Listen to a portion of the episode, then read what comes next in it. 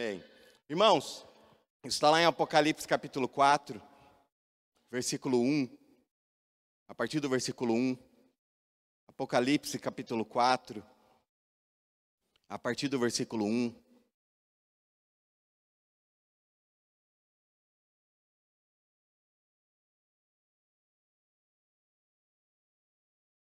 Apocalipse 4, a partir do versículo 1, diz assim: Depois dessas coisas, olhei e diante de mim estava uma porta aberta no céu. A voz que eu tinha ouvido no princípio falado comigo, comigo como trombeta disse: Suba para cá. e mostrarei a você o que deve acontecer depois dessas coisas. Imediatamente me vi tomado pelo Espírito e diante de mim estava um trono no céu, e nele estava assentado alguém. Aquele que estava sentado era de aspecto semelhante a jaspe e sardônio. Um arco-íris, aparecendo uma esmeralda, circundava o trono, ao redor do qual estavam outros vinte e quatro tronos, e assentado neles havia vinte e quatro anciões e, e eles estavam vestidos de branco, e na cabeça tinham coroas de ouro. Do trono saíam relâmpagos, vozes e trovões. Diante dele estavam acesas sete lâmpadas de fogo, que são os sete Espíritos de Deus. E diante do trono havia algo parecido como um mar de vidro, claro como cristal. No centro, ao redor do trono, havia quatro seres viventes, cobertos de olhos tanto na frente como atrás. E aqui começa a falar características desses seres viventes. Irmãos, nós sabemos que naturalmente existiram reis e esses reis, eles tinham palácios, amém? E nesses palácios haviam várias salas, haviam vários cômodos, e tem palácios que existem até hoje, que são históricos, que são enormes é, que são, tem várias salas, várias, vários cômodos, você se perde, tem até cômodos escondidos, é, que as pessoas foram achando dentro desses palácios. Mas todo, todo palácio existia três salas que eram salas importantes, que era a sala do banquete, aonde havia ali a alimentação, as pessoas se assentavam para comer com o rei, os convidados. E também essa sala do banquete era uma sala de festa, onde havia as festas também, as pessoas se alimentavam e muitas vezes festejavam. Existia a sala, que era a sala do tesouro, que era onde eram guardadas os tesouros, o ouro, tudo que era importante. E existia a sala do trono, onde o rei se assentava e julgava a causa. E essas três salas existem também na esfera espiritual, na esfera divina. Também existe um trono, Deus tem um palácio. Deus é um rei que tem um palácio, o céu é o palácio do grande rei. Então, o céu, como sendo um grande palácio do grande rei, no céu existe essas, esses três cômodos, nós podemos dizer é, esses três lugares de acesso. O primeiro lugar é o lugar da sala do banquete. E essa sala do banquete que existe no céu, que existe, que está ali diante do Senhor é uma sala de uma comunhão com Deus. E essa sala de banquete é uma sala que está disponível, aberta para nós através de Cristo. Então, através de Jesus, quando nós conhecemos ao Senhor Jesus, nós entendemos o que Ele fez para nós na cruz, o que Ele fez por nós na cruz. Quando nós, pela fé, entendemos isso, abraçamos Jesus e falamos: Eu te reconheço como o Senhor da minha vida. A partir desse momento, você começa a ter acesso a algumas coisas, e você tem acesso a algumas salas específicas também no reino espiritual. E dentre essas salas, você tem acesso livremente a uma sala que se chama a sala do banquete. A, em em Cantares 2,4 fala um pouquinho sobre essa sala, diz: Levou-me à sala do banquete, e seu estandarte sobre mim era o amor. Então, nós vemos que ali Salomão fala, e quem estava escrevendo fala que existe uma sala de banquete e o estandarte sobre mim era o amor, o que o símbolo que está sobre nós sempre vai ser o amor. O que nos simboliza é o amor. É, nós podemos dizer que a bandeira do reino é o amor. A bandeira que simboliza o cristianismo é o amor de Deus pelas nossas vidas, o amor do Senhor por nós. E dentro desse amor existe uma sala de banquete, existe uma sala de banquete disponível para nós. Existe uma mesa que é posta todos os dias diante de nós. Há um convite do céu para nós nos alimentarmos diariamente de um banquete fresco. Há um convite dos céus, há um convite do rei, há um convite do pai, para que os filhos se assentem diante do, da, dessa sala e comam comida fresca todos os dias. Deus não quer que nós venhamos viver uma vida sem um alimento puro, sem um alimento sólido, sem um alimento fresco dos céus. Então, todos os dias está disponível a nós uma comunhão sincera, verdadeira, uma comunhão diante da mesa. A mesa é um lugar de comunhão. A mesa é um lugar onde nós conversamos, é um lugar onde nós trocamos ideias, é um lugar onde muitas vezes nós sorrimos, nós contamos, fazemos algumas brincadeiras com a família, é um lugar muitas vezes sim de diversão, é um lugar sim que muitas vezes nós trocamos é, o que está no nosso coração, nós vamos jogando algumas conversas, mas é um lugar de comunhão verdadeira, sincera em família. E há uma, um lugar em família para nós diante do nosso Pai, que se chama essa sala de banquete, essa mesa preparada para nós nos alimentarmos. Há alimento fresco para você, há um alimento fresco para mim, há uma novidade para nós todos os dias, há uma novidade de Deus caindo sobre nós nessa manhã, há uma novidade de Deus dispostas para nós aqui, irmãos, há uma mesa disposta neste lugar. Mas quem come? Aquele que tem fome. Você não come sem fome. Você não come sem desejo. Então, essa é a questão. A sala está disponível, a sala está pronta ao banquete, à mesa, o pai está chamando, mas só vão comer quem tem fome. Então, muitas vezes o que falta para nós é fome, é desejo de ter um alimento mais substancial. É o desejo de ter um alimento fresco todos os dias das nossas vidas. Deus ele nos chama para uma comunhão diária. Deus nos chama para uma comunhão todos os dias. Deus é um Deus de relacionamento. Deus é um Deus de relacionamento. Deus não chamou você para trabalhar para Ele. Deus chamou você para trabalhar com Ele. Essa é a diferença. A religião fala que você tem que fazer sozinho, tem que trabalhar, tem que dar resultado. Jesus não, ele fala, vamos fazer junto. Eu quero fazer, mas com você, porque Deus é um Deus de relacionamento. Não é ler a Bíblia, é conversar e aprender sobre o meu Pai.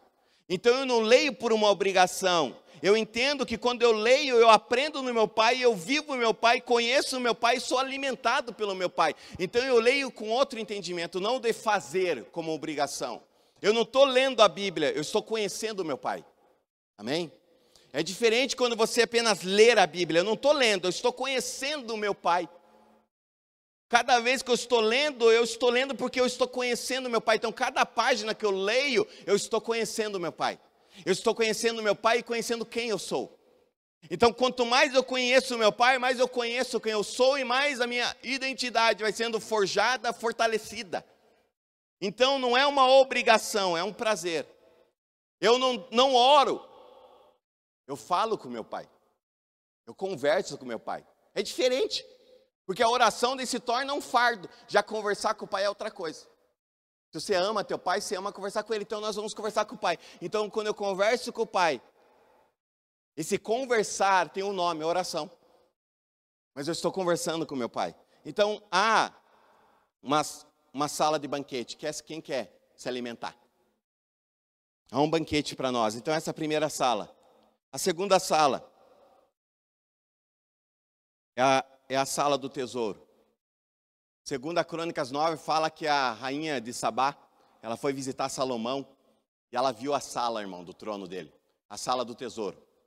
E a sala do tesouro era algo que tinha ouro para todo lado, tinha coisas especiais para todo lado, e ela ficou maravilhada com a sala do tesouro, ficou maravilhada, ela falou: "Mas quanta coisa bela você tem". Imagine, se a sala de Salomão, que era um rei, reino natural, tinha tudo isso, imagine a sala do tesouro dos céus. Tudo que é ouro, tudo que tem valor, tudo que nós precisamos está na sala do tesouro. O que é a sala do tesouro?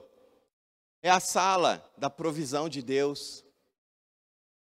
Sabe quando nós estamos precisando desesperadamente, você fala, Deus me abençoa, Senhor, eu preciso ser abençoado financeiramente, me ajuda. Preciso dessa provisão, Deus, manda. Existe a sala do tesouro que você pode ir lá acessar. Está disponível para nós a provisão financeira. Está disponível para nós o que nós necessitamos. O que você precisa? O que nós precisamos está disponível na sala do tesouro. E os filhos têm acesso a essa sala. Muitas vezes nós não acessamos, mas nós temos acesso. Sabe, irmãos, imagine uma, lá no céu uma, um, um galpão sim, sem fim, com todas as provisões que você precisa, com todas as provisões que nós necessitamos em prateleiras, enfim, disponível. E tem lá teu nome, o meu, Tiago, e tem lá todas as provisões disponíveis. E só basta eu entrar lá, acessar, pegar e trazer a existência pela fé. E muitas vezes eu não faço isso.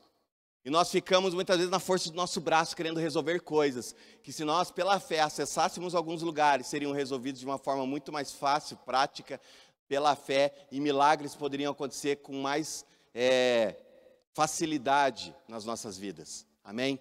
Deus ele quer nos levar a um novo nível de fé, ao nível de acessar coisas no, no, espírito, acessar coisas no mundo espiritual e trazer a realidade. É tempo de nós acessarmos esses lugares. É tempo de nós acessarmos lugares de provisões, milagres e trazer a existência para nossa casa, nossa família, nossas vidas. É tempo de nós acessarmos lugares de prosperidade no céu, através dos princípios, sabe esses princípios que nós estamos falando? Você acessa essa, esse lugar, está lá, disponível, você pega pela fé e traz a existência, a provisão, a prosperidade, o que você necessita, o que você está precisando, o céu tem de sobra. O que nós necessitamos no céu está sobrando, irmãos. Tem abundância. Deus sempre mostrou que Ele não é um Deus que dá as coisas poucas. Deus sempre mostrou que é um Deus de abundância. Sempre Ele mostrou que no céu sobra. Quando Jesus fez a, o milagre na multiplicação, foi algo maravilhoso, não foi? Foi algo grandioso, não foi? Você vê o milagre, você vê a multiplicação, existem princípios, é claro ali. Não vou falar sobre isso agora, mas existem princípios. Mas de repente, Todos comeram e acabou? Foi assim que foi o milagre? Todos comeram e acabou o pão, acabou o peixe? O que, que Jesus falou? Vai lá, discípulos, pega o cesto. Continuaram. Ele queria mostrar que há abundância, que sobra que não é, ele poderia muitas vezes ter dado, todo mundo já estava feliz, irmãos. Eu seria um que estava com fome, se eu comesse, já estaria feliz da vida agradecendo Jesus. Falando, obrigado, Senhor, por estar. Eu estou morrendo de fome, obrigado, me ajuda nessa. Obrigado. Eu já ia ficar feliz da vida com Jesus. Imagine eles, já estavam felizes, barriguinha cheia, ouviram uma palavra maravilhosa, viram milagres acontecendo, estavam felizes da vida. Mas não, Jesus falou: não, tem que ter mais manda ali o cesto, continua jogando pão, porque no meu reino há abundância, no reino de Deus há abundância. Sobra, irmãos, sobra. E muitas vezes nós ficamos mendigando pão. Nós ficamos ali como é, bastardos. Nós não somos bastardos, nós somos filhos que temos acesso à abundância do Pai. Sabe, nós não precisamos viver da migalha que cai da mesa, nós temos o, o, a permissão, o chamado, na verdade, nós temos o convite de se sentar à mesa e comer o melhor banquete que possa existir, o manjar dos céus para nós.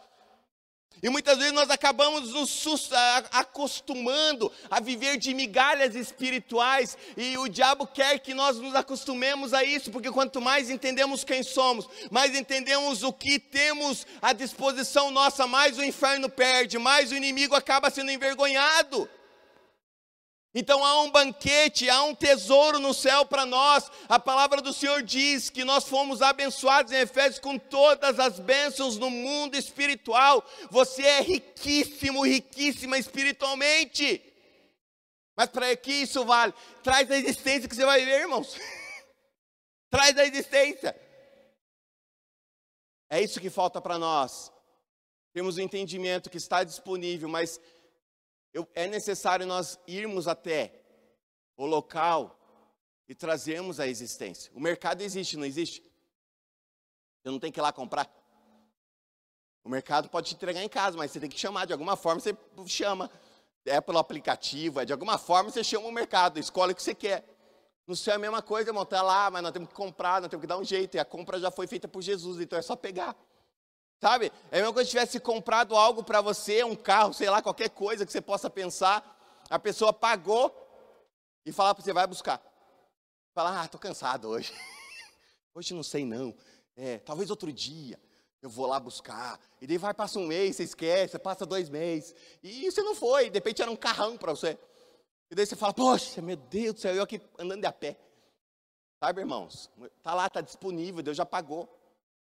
Já foi pago um alto preço, está disponível para nós. E muitas vezes nós não vamos lá pegar a compra. Estão entendendo o que eu estou falando? É necessário pegar a compra. É necessário você pegar, é necessário você trazer a existência. É necessário nós entendermos que nosso Deus é um Deus de provisão. No céu há provisão para nós, no céu há provisão para a sua vida, no céu há provisão para a nossa casa. Deus é um Deus de provisão, Jeová Jireu, Deus da provisão, o Deus que provê. Amém? Deus tem provisão para nós nesses dias. Deus está derramando provisões dos céus para nós nesses dias. Deus está derramando alimento, Deus está derramando provisão também para nós. É tempo de nós vivermos a provisão do céu na nossa casa. É tempo de nós vivermos a provisão do céu na nossa história. É tempo de nós pararmos um pouco da força do braço e nós começarmos a viver pela fé, irmãos, crendo. É claro que a fé necessita esforço, muitas vezes, é claro que a fé necessita muitas vezes o ir, mas sabe, o esforço é diferente. É, é a dependência de Deus. Se Deus fala para você parar, você para. E isso, e o parar é, um, é já uma atitude. Vocês estão entendendo? Muitas vezes, enquanto o mundo fala para você avançar, Deus fala para você parar. Enquanto o mundo muitas vezes fala para você parar, Deus está falando para você avançar. Isso que é viver na provisão e pela fé. Enquanto o mundo fala, vai acabar toda tudo, vai acabar alimento, você vai passar necessidade, Deus está falando, não se preocupa, filho, fica aí que eu vou prover na sua vida, fica aí que eu vou prover na tua casa, fica tranquilo que eu sou o Deus que provê. Estão entendendo? Isaac, ele ficou numa terra onde ninguém ficaria naturalmente. Isaac estava numa terra onde não ia dar fruto, não ia frutificar nada, a família ia passar fome, o povo estava passando fome em Gerar. Naturalmente, uma pessoa sábia, uma pessoa que conhece o solo, uma pessoa que tinha o um entendimento de plantar, de plantação agrícola, sei lá o nome, mas que tinha o um entendimento que estava fazendo, não ia ficar numa terra dessa, porque não ia dar nada, não ia gerar nada. Mas Deus chega para Isaac e fala: Isaac, aonde as pessoas falam que não haverá provisão, eu vou prover na tua vida, porque eu sou teu Deus. Você não vai lá para o Egito, lá tem provisão natural, mas eu vou te dar provisões espirituais que vai ser muito mais do que lá no Egito. E Isaac entende isso, pega a família dele e fala: vamos ficar em Gerar. E ele trabalha porque ele teve atitude, fé é prática, fé é ação. Então ele começou a agir, preparou o solo pela fé, ele plantou pela fé. E de repente o que aconteceu, irmãos? Frutificou 30, 60, 100 por um. O que significa isso? Cada planta que ele plantou, algumas deu 30 vezes mais, outras deu 60 vezes mais, outras deu 100 vezes mais. Estão entendendo? Você planta um alface, pensa que vai dar um, dá 30. Você planta um alface, pensa que vai dar um, dá 60. Você plantou um alface, pensa que vai dar um, dá 100. Você plantou 10 alfaces, de repente tem uma plantação enorme de alface. Porque, irmãos, Deus é um Deus que provê quando nós obedecemos o que Ele tem falado. Então há uma provisão de Deus para nós. Nós temos que mudar a nossa mentalidade. É tempo de nós mudarmos um pouco a nossa mentalidade. É tempo de deixar Deus tocar nossa mente e realmente renovar o nosso entendimento. Nós temos que deixar a mentalidade, irmãos, medíocre de lado. Nós temos que deixar a mentalidade de pobreza de lado. Sabe por que nós somos muitas vezes pobres? Porque nossa mente é pobre, nossa atitude é de pobre. Nós acabamos cheirando como pobre. Estão entendendo o que estou falando? Não sou contra. Ninguém que é, é pobre, eu também sou, já vivi por isso, então não tem problema. Mas eu mudei, irmãos, e Deus tem me prosperado, a minha mente mudou. Nós temos que ter atitude daquilo que nós temos. Você já é rico, você já prospera. É claro que você não vai gastar mais do que você deve. Você tem que saber o que vai gastar. Mas você tem que ter uma atitude diferente. Diz que quando é, a rainha de Sabá entrou lá no, no, no lá no, no palácio de Salomão, ela ficou impressionada pela roupa pela vestimenta dos oficiais, do, do, das pessoas que serviam a Salomão. Ela ficou impressionada da forma que eles sentavam à mesa. Ela ficou impressionada pela etiqueta deles. Ela ficou impressionada com tudo isso. nós temos uma etiqueta do céu. Nós temos, sabe, vestimentas de Deus na nossa vida. Nós temos que andar, irmãos, com a nossa melhor roupa. Nós temos que andar da melhor forma possível, mas eu só tenho essa. Vem, porque o Senhor, Ele merece o nosso melhor. Muitas vezes nós acabamos entregando qualquer coisa para o Senhor. Eu vou de qualquer forma, eu vou de qualquer jeito dentro do teu estilo, dentro da tua personalidade. Nós temos que vir com o melhor vestimento, com a melhor roupa para o Senhor, porque nós estamos diante de um rei, diante de um trono maravilhoso, de um Deus glorioso. E muitas vezes nós vamos para o trabalho vamos bem arrumados, nós vamos para o presidente vamos bem arrumados, nós vamos lá ter, ter lá, vamos para o deputado, ter alguém importante, receber alguém importante, nós estamos bem alinhados. Daí para o Senhor nós vamos de qualquer jeito, vamos de qualquer forma. as pessoas olham para nós e falam, Ih, meu Deus do céu. Nós temos que fazer a diferença em tudo. Desde o andar, do respirar, da atitude, da forma que sentamos à mesa, de como comemos. Eu tenho aprendido isso. Eu tenho, o Guilherme me ensinou muito, irmãos, sobre isso. Eu era um devorador. Sabe o que é um devorador? É aquele que você pega o prato, e você pensa que não vai ter mais. Daí você, você pela fé remove, a montanha. Eu era um homem de fé, irmãos. Eu pegava a montanha e removia tudo. Eu, Guilherme, estou me expondo aqui, eu me exponho. É para vocês aprenderem. Tava, o Guilherme chegou um dia para mim e falou assim: Isso que é intimidade, irmãos. Estão entendendo o relacionamento que Deus quer que nós venhamos ter? Isso é, isso é, isso é relacionamento. Ele chegou para mim e falou assim: Tiago, falei, pode dizer. Ele falou: Você vai viver em lugares altos, filhos. Deus vai te levar para lugares onde você vai sentar com pessoas importantes. Eu falei, amém, pastor, Deus tem falado. Ele falou, então começa agora a comer com uma pessoa como eles. De fazer de louco para louco, sabe?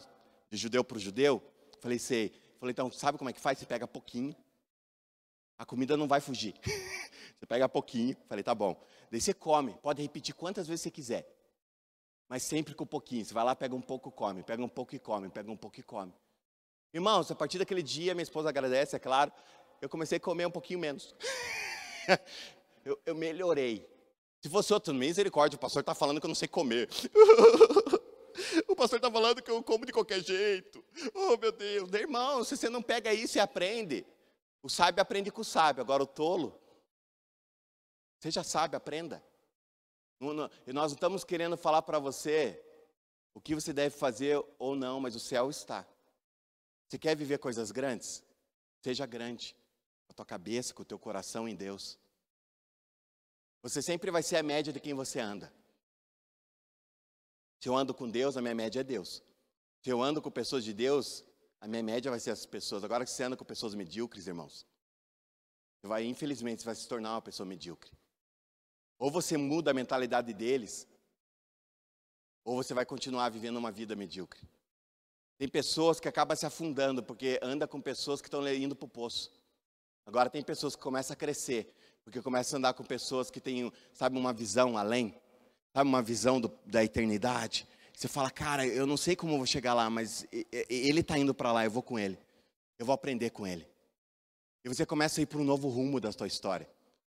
Eu, eu aprendi muito com pessoas assim. Eu sempre falo, eu sempre fico próximo de pessoas que é, me, me ajudam a melhorar de alguma forma, me desafiam a ser melhor.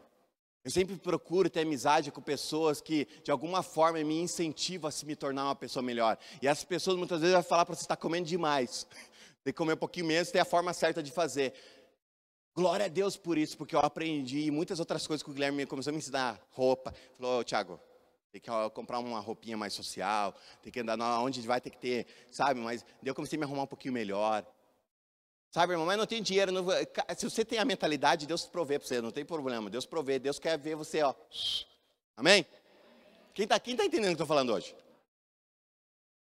Então, as pessoas muitas vezes, quando vêm mais arrumadas, falam que eu vou pregar, vou começar a vir mais arrumado mais vezes. Eles falam assim, vai pregar hoje. mas, eu sempre estou de alguma forma bem arrumado, nem que seja no estilo mais despojado, estou arrumado. Nós temos que dar o melhor para o Senhor, irmãos. Amém? Seja despojado, seja dentro do teu estilo, mas dá o melhor para o Senhor. Você pode ter certeza. Isso vai revolucionar a tua história, a sua vida. Muda a tua mente, deixa Deus mudar a sua mente, sabe? Começa a pensar como uma pessoa que tem tudo, porque você tem tudo no céu, traz resistência para a sua vida. Amém. Último, última sala. É a sala que eu li em Apocalipse 4. É a sala do trono. A sala do trono é um lugar acessível para todos nós também. A sala do trono é um lugar de audiências. Lembra a rainha Esther? Quando ela queria falar com o rei Xerxes, o Assuero, e ele estava sentado no trono. E, e, ela só poderia entrar onde o Assuero estaria ou estava, só se ele apontasse o cetro dele, que era a permissão para ela entrar e poder falar. E de repente ela vê, ele viu ela, ela estava longe, ele estava no pátio exterior, ele já aponta o cetro para ela, dando a permissão para ela entrar na sala do trono. Ela entra e ele fala: Qual é a tua petição? O que você deseja, até metade do reino te darei. E de repente nós sabemos a história que ela vai, fala que é um banquete, que faz um banquete para ele na, e, e na mãe, enfim, e vão indo. E de repente ela faz o pedido. E o rei, ele fala, o rei tinha dado um decreto que os judeus seriam mortos, não poderiam se defender, iam ser mortos, enfim. E o rei fala para ela: Ó, já fiz esse decreto, meu decreto não pode ser revogado, mas eu vou fazer um novo decreto, falando para que os judeus possam se defender. Então, esse lugar que simboliza ali o trono era um lugar de petição, era um lugar onde o rei dava as suas ordens, dava os seus decretos. A sala do trono é um lugar onde Deus muitas vezes fala para você: o que você quer que eu faça por você? Qual é o seu pedido? O que você deseja? A sala do trono é um lugar onde nossas petições são ouvidas aonde o que está no seu coração, o que está na sua vida, o que você deseja, o que está te oprimindo muitas vezes, é ali que o Senhor escuta. Ele está no trono, um lugar de autoridade. O trono é um lugar de autoridade, onde Deus está falando: eu governo, eu reino, eu estou, eu estou no controle de todas as coisas. Não existe nenhum reino, nenhum trono maior do que o trono de Deus. Então, quando Deus está sentado no trono, Ele está falando: Eu estou em um lugar de governo, eu estou num lugar de autoridade, eu sou a, a, autoridade acima de qualquer autoridade. E de repente você está diante desse rei, diante desse trono, esse rei que tem todo o domínio, toda a autoridade, todo o controle, pode fazer qualquer coisa. Ele pergunta para você: O que você quer que eu te faça? E de repente você não sabe o que você quer. Que você quer? É um lugar de audiências, é um lugar onde o rei começa a escutar todo o povo. Então ele escuta eu, escuta você, escuta todos nós e está escutando. E era um lugar onde o rei falava: a sua petição vai ser ouvida ou não? Porque tinha que ser dentro da vontade do rei, do governo, do reinado. Então existe coisas que nós chegamos diante do Senhor e falamos, eu quero isso, o Senhor fala, não é isso que você precisa, é isso. E o rei fala, eu estou dando um novo decreto para a sua vida. É isso que você está precisando, é isso que eu vou decretar para a tua história. E não muitas vezes, mas é aquilo, não. O rei sabe todas as coisas, o rei está no controle de tudo, o rei tem o governo de todas as coisas, ele sabe o tempo certo para tudo. E ele está no controle da tua história, está no controle da sua vida. O trono, ali onde ele se assentava, era um lugar de decretos. Sabe o que é um decreto? É uma ordem. Existem decretos que entram em vigor tal dia e acaba eh, dez dias depois, a tal hora. Que são decretos que têm um período de duração. Existem decretos que são eternos. E existem decretos que vão começar a entrar em vigor, que nós vemos em Apocalipse. Mas Deus já liberou vários decretos. Há vários decretos na palavra sobre mim e sobre você. Há vários decretos dos céus, várias ordens de Deus a, a nosso respeito. Há ordens, diz a palavra do Senhor nos Salmos, que Deus deu ordem aos seus anjos para guardar você, aqueles que temem ao Senhor. Os anjos do Senhor estão ali ao redor, guardando, protegendo. Ele deu uma ordem aos anjos. Significa que ele deu um decreto aos anjos, ele deu uma ordem, ele falou: vai e guarda meus filhos. E os anjos não são como muitas vezes nós teimosos que falam, mas será, Senhor? Eles obedecem e vão, irmãos. Então, há anjos guardando a nossa vida, há anjos guardando a tua casa, há anjos guardando você aonde você estiver. Há um decreto do céu. Os anjos estão nos guardando, estão nos protegendo. Há livramento sobre nós, há livramento sobre a nossa casa, há livramento sobre a nossa história, há livramentos diários sobre nós, porque há anjos nos guardando, há anjos nos protegendo, porque existe um decreto do céu sobre isso. Amém? Agora se fala amém. Existe um decreto, existe um decreto de Deus sobre nós. Você é abençoado, nós somos abençoados. Existe um decreto de bênção sobre a nossa vida. Existe um decreto de cura sobre nós. Existe um decreto de mudança sobre nós. Existe um decreto que nos dá o propósito sobre nós. Existe decreto sobre a nossa vida. Existe ordens de Deus sobre nós. Ordens. E os anjos obedecem, o céu obedece. Então há decretos, Deus está mandando decretos sobre a terra nesses dias. Deus está mandando decretos sobre nós como igreja nesses dias. Deus está mandando decretos sobre as nações nesses dias. Há decretos vindo dos céus, há ordens vindo dos céus, e não tem como impedir, porque se Deus falou, vai acontecer. Se Deus falou, vai se cumprir. Se Deus falou, não tem como impedir, irmãos. Quando Deus decreta, acontece. A história, como nós vemos em Apocalipse, há decretos, e quando chegar a hora, quando chegar o momento, a, o decreto entrará em vigor, em vigor, e vai acontecer. O homem, querendo ou não, a história vai para esse fim. Deus, no fim, há um decreto: Deus é campeão, Deus é vencedor. O fim sempre Deus vence. E quem está com ele vai vencer também, aleluia. Então você já está num caminho de vencer, irmãos. É o decreto final: você é vencedor. O decreto final, Deus venceu. O decreto final, eu estou com Deus? Eu estou com quem vence. Amém? O decreto é: o inimigo é perdedor. O inimigo perdeu já, irmãos. Ele já sabe que é o decreto de perda, ele já perdeu. Mas agora ele quer levar outros perdedores com ele. Não é o nosso caso. Porque nós somos vencedores, Deus está conosco. Então há decretos vindo do céu, há decretos, Deus compartilha os decretos deles com os profetas, com homens que estão buscando, há decretos sobre nós. Amém? É, o lugar do, a sala do trono é um lugar de revelações, Deus revela as coisas, eu vou correr. A sala do trono é um lugar de glória e poder, a glória de Deus, há trovão, há relâmpago, você sente muitas vezes o poder de Deus, você sente ali a autoridade dos céus, é um lugar de glória e poder, e também a sala do trono é um lugar de adoração. Porque não tem como não adorar o grande rei. Não tem como não adorar a Jesus, não tem como não adorar o Senhor, não tem como. Então nós vemos nos versículo 8 e 9 do Apocalipse 4. Versículo 8 diz assim: Cada um deles tinha seis asas e era cheio de olhos, tanto ao redor como por baixo das asas. Dia e noite repetem, sem cessar: Santo, Santo, Santo. É o Senhor, o Deus Todo-Poderoso que era, que é e que há de vir. Eles estão ali adorando ao Senhor porque eles entendem quem está no trono. Quem tem governado a tua vida? Essa é a grande pergunta. A grande pergunta que eu queria encerrar, irmãos, é quem tem sido o rei da tua história? Quem tem sido o rei da tua vida? Porque se Deus é o rei, ele precisa governar a tua vida. Essa é a questão. Deus ele não troca o governo dele com ninguém. Deus ele não troca o domínio dele com ninguém. Deus não troca.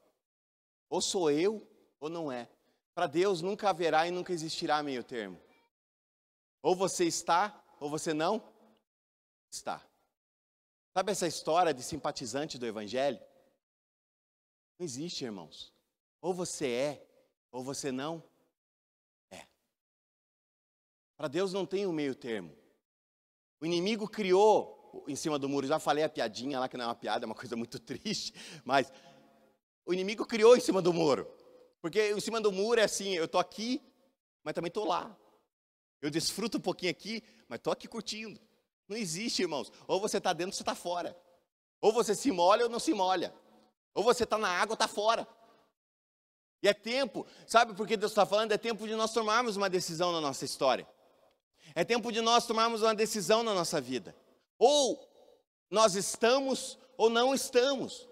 Ou nós queremos viver uma vida verdadeiramente como o Senhor deseja para nós, não tem mais tempo a perder, nunca houve, mas estamos chegando em um tempo, irmãos, que é, é um tempo único nas nossas vidas como humanidade. Nós estamos correndo para o fim.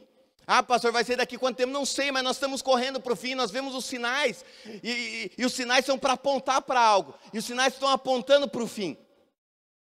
Então não tem mais tempo a perder, porque hoje, infelizmente, irmãos, eu posso partir, ou posso partir amanhã, ou daqui 10 anos, 20 anos, eu não sei quando eu vou me encontrar com o Senhor.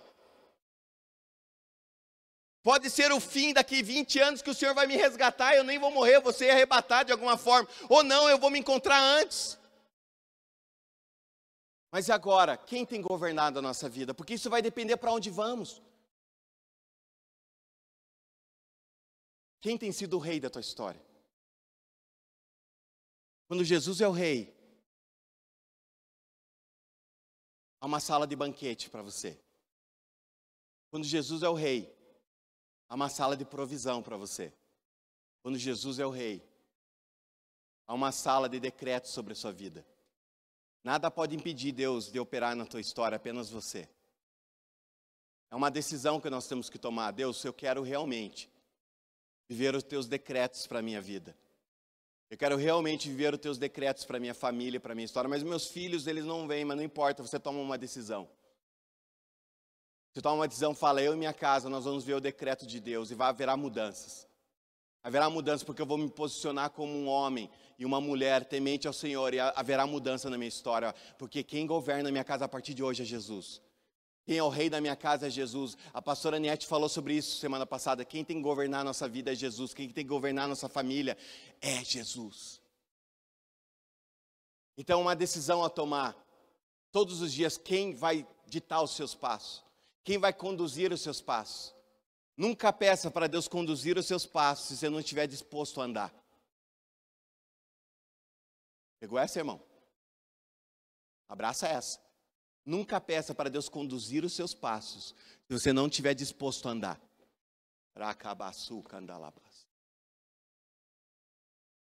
Muitas vezes nós falamos, Deus conduz. Mas você está disposto a andar segundo o que Ele está falando? Nunca peça. Você não está disposto. Nunca peça para o Senhor, Senhor, toma conta da minha vida, você está disposto a dar ela. E dar a ela não é só para coisa boa, é muitas vezes, irmãos, homens morreram pela fé, homens morreram por Jesus, isso é dar vida para Jesus. É Jesus falar, ah, mas todo mundo está falando que não é para ir, Deus está falando, vai. Você larga tudo e fala, mesmo que eu morra, eu vou. É nesse nível que nós temos que chegar. Paulo, ele viveu de tal forma diante da presença do Senhor que ele nem estava mais ligando, irmãos. Ele falou: é, eu, eu, prefiro morrer, mas é melhor ficar com vocês para ensinar vocês. Mas eu, se morrer, estou na glória. É nesse nível. Eu não estou nesse nível, mas é nesse nível que Deus quer nos levar.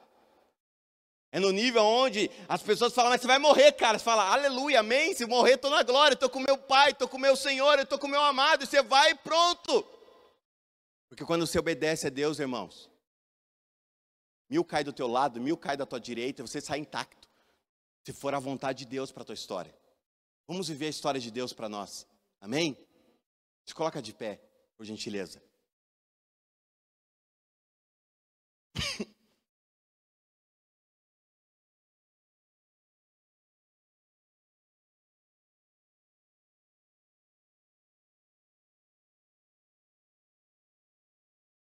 Diz a palavra do Senhor que ao redor do trono existia um arco, um arco-íris. E é legal porque muitas vezes a gente vê o arco-íris, a gente vê só metade dele, né? Porque na verdade ele é uma aliança. Se você for ver o arco-íris, ele é realmente uma aliança, mas nós só conseguimos ver a metade. A gente fala que é a metade do arco. Isso é interessante porque o arco-íris, quando nós vemos, ele é o sinal da nossa aliança que nós temos com Deus, é um sinal de aliança. E no trono estava ali a aliança, a aliança que ele tem comigo e com você. E essa aliança, ela não pode ser quebrada, irmãos. Deus tem uma aliança com a tua história, Deus tem uma aliança com a sua vida. Deus tem uma aliança de te fazer bem e não mal. Deus tem uma aliança de prosperar os seus caminhos. Deus tem pensamentos de prosperidade sobre você. Sabe, você é importante para o Senhor. Deus te ama de tal forma, de tal maneira. Não se sinta de nenhuma forma menosprezado. Se alguma pessoa te menosprezar, te rejeitar, Deus não te rejeita de forma nenhuma. Deus sempre vai te amar. E, e o, o amor de Deus é um lugar de cura. A presença de Deus, o trono, as salas, enfim, é um lugar de renovo, é um lugar de cura, é um lugar de transformação, é um lugar onde Deus mostra para você que você é importante. Muitas vezes você fala, mas eu não sou capaz, você é capaz, porque Deus gera capacidade na sua vida, você é. Você é filho e filha de Deus, você é uma pessoa importante na face da terra. Você é. Não deixe ninguém falar o contrário. O inimigo muitas vezes quer nos colocar tão numa baixa estima, falando, você não é ninguém. Imagine, irmãos, nós podemos entrar diante de um trono, o rei sentado, falando para nós, e aí? Se for numa linguagem mais hoje, e aí, mano? E aí? E aí? E aí? Tamo junto nessa? Tamo, papai. O que, que você precisa? E nós falamos com o pai. Não é aquela coisa assim, ó. Não, chegar o pai, tô, tô aqui. Existe essa, esse lugar especial para nós. Sabe, entrar na presença do Bolsonaro é legal, irmãos, mas entrar na presença do Rei dos Reis é muito melhor. Não tem, não tem nada melhor do que isso. Você é uma pessoa importante, você pode entrar no reino, no Rei dos Reis, você pode entrar onde você quiser no reino celestial. Amém? Quem está entendendo? Então feche seus olhos, deixa eu orar por você nesse momento e encerrar. Pai, eu quero lhe pedir, Senhor. A tua palavra diz que tu és um Deus de decretos. Tu és um Deus, Pai, que dá ordens. Senhor dá ordens, Pai. O Senhor não pergunta, o Senhor ordena muitas vezes.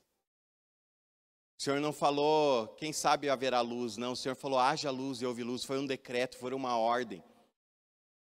O Senhor decretou e as águas surgiram. O Senhor decretou, Pai, e tudo foi sendo formado e criado apenas com um decreto seu. É uma palavra e foi acontecendo, porque nada pode mudar o que o Senhor libera, nada pode mudar o que o Senhor decreta. Eu quero liberar sobre nós nessa manhã os seus decretos, Pai. Há decretos do céu sobre nós nessa manhã. Há decretos sobre as nossas famílias. Há decretos, Pai, sobre os nossos trabalhos. Há decreto, Pai, sobre o nosso físico. Há decreto sobre a nossa mente. Há decreto, Pai, sobre nós nessa manhã. Há decreto sobre nós como igreja. Há decreto sobre a viva. Há decretos sobre nós. Há decretos. E, e, Pai, eu quero declarar que esses decretos agora comecem a se manifestar na nossa história. Eu quero declarar, Pai, que esses decretos comecem a se manifestar no nosso físico. Que o decreto de cura nos alcance que o decreto de cura nos toque nessa manhã. Que o decreto, Pai, de prosperidade toque a nossa história nessa manhã. Que o decreto, Pai, em nome de Jesus, o decreto sobre os nossos trabalhos, a empresa que o Senhor colocou em nossas mãos, Pai, que venha prosperar, venha sobre nós. Novos negócios se abram nessa manhã. Decreto de portas abertas Decretos, Pai, de portas se abrindo, venha o poder, Senhor, nos alcançar nessa manhã. As portas que o Senhor quer abrir para nós nesse dia se abram em nome de Jesus. O inimigo, Pai, não pode impedir os seus decretos. O inimigo não pode impedir, impedir as suas ordens. Então, Pai, que, as, que venham os decretos do céu sobre nós. Nós vi, queremos viver os seus decretos. Nós queremos viver o que o Senhor está liberando sobre nós nesse tempo. Pai, nós não queremos nos acovardar. Nós queremos, Pai, com coragem e ousadia entrar em todas as portas que o Senhor abrir para nós nesse tempo. É um tempo novo sobre nós, então nós pedimos, Pai, que os decretos dos céus se concretizem em nosso, nossa vida nesse tempo do Senhor.